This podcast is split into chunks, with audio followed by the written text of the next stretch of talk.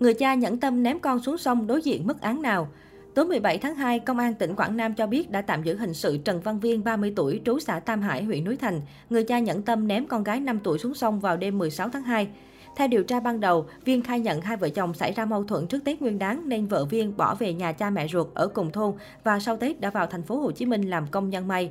Thời gian gần đây, Viên thường xuyên điện thoại cho vợ nhưng chị không nghe máy. Khoảng 19 giờ ngày 16 tháng 2, gây gỗ với vợ xong, Viên đến nhà mẹ vợ bồng con gái 5 tuổi là cháu TLIV đi bộ đến bến đò thôn Đông Tuần, ném cháu xuống sông rồi về nhà. Hành vi trên được camera an ninh tại khu vực này ghi lại. Sau khi gây án, nghi phạm đã về báo với gia đình và đến công an đầu thú. Với hành vi này, nhiều người đặt câu hỏi nghi phạm có thể đối mặt với các tội danh và tình tiết định khung tăng nặng nào. Theo dõi sự việc, luật sư Trần Xuân Tiền, trưởng văn phòng luật sư đồng đội đánh giá, đây là hành vi thể hiện sự nhẫn tâm ích kỷ, chỉ vì những mâu thuẫn cá nhân của người lớn mà người cha sẵn sàng tước đoạt mạng sống của cô con gái mới 5 tuổi. Hành động này là không thể chấp nhận và cần bị nghiêm trị.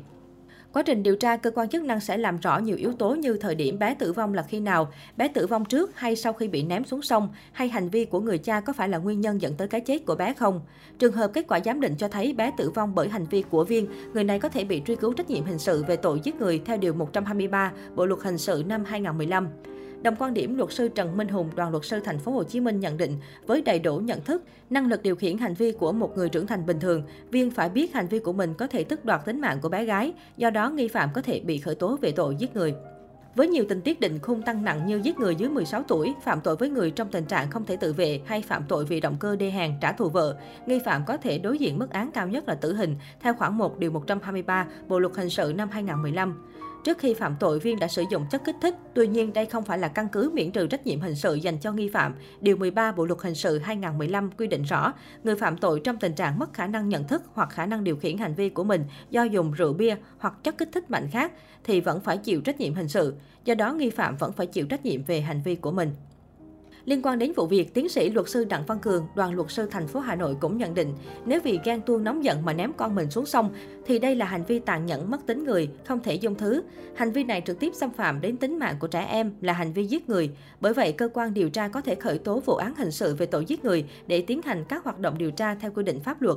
Trong trường hợp lời khai của người đàn ông này phù hợp với lời khai của người làm chứng, phù hợp với kết quả khám nghiệm tử thi, dấu vết để lại trên hiện trường và trên cơ thể nạn nhân, cho thấy nạn nhân tử vong là do bị người đàn ông này ném xuống sông, thì cơ quan điều tra sẽ khởi tố bị can về tội giết người. Cùng với nhiều tình tiết định khung tăng nặng trách nhiệm hình sự, đó là giết người dưới 16 tuổi có tính chất côn đồ nên không hình phạt sẽ là phạt tù từ 12 năm đến 20 năm, tù chung thân hoặc tử hình, luật sư Cường nói.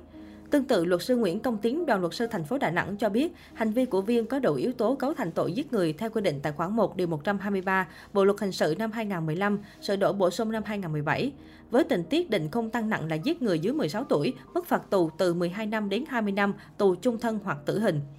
Dù có dùng rượu bia hay chất kích thích khác, Viên vẫn phải chịu hoàn toàn trách nhiệm với hành vi tàn ác của mình. Bởi Điều 13 Bộ Luật Hình sự năm 2015 sửa đổi bổ sung năm 2017 quy định rõ, người phạm tội trong tình trạng mất khả năng nhận thức hoặc khả năng điều khiển hành vi của mình do dùng rượu bia hoặc chất kích thích mạnh khác thì vẫn phải chịu trách nhiệm hình sự, luật sư Tiến nói.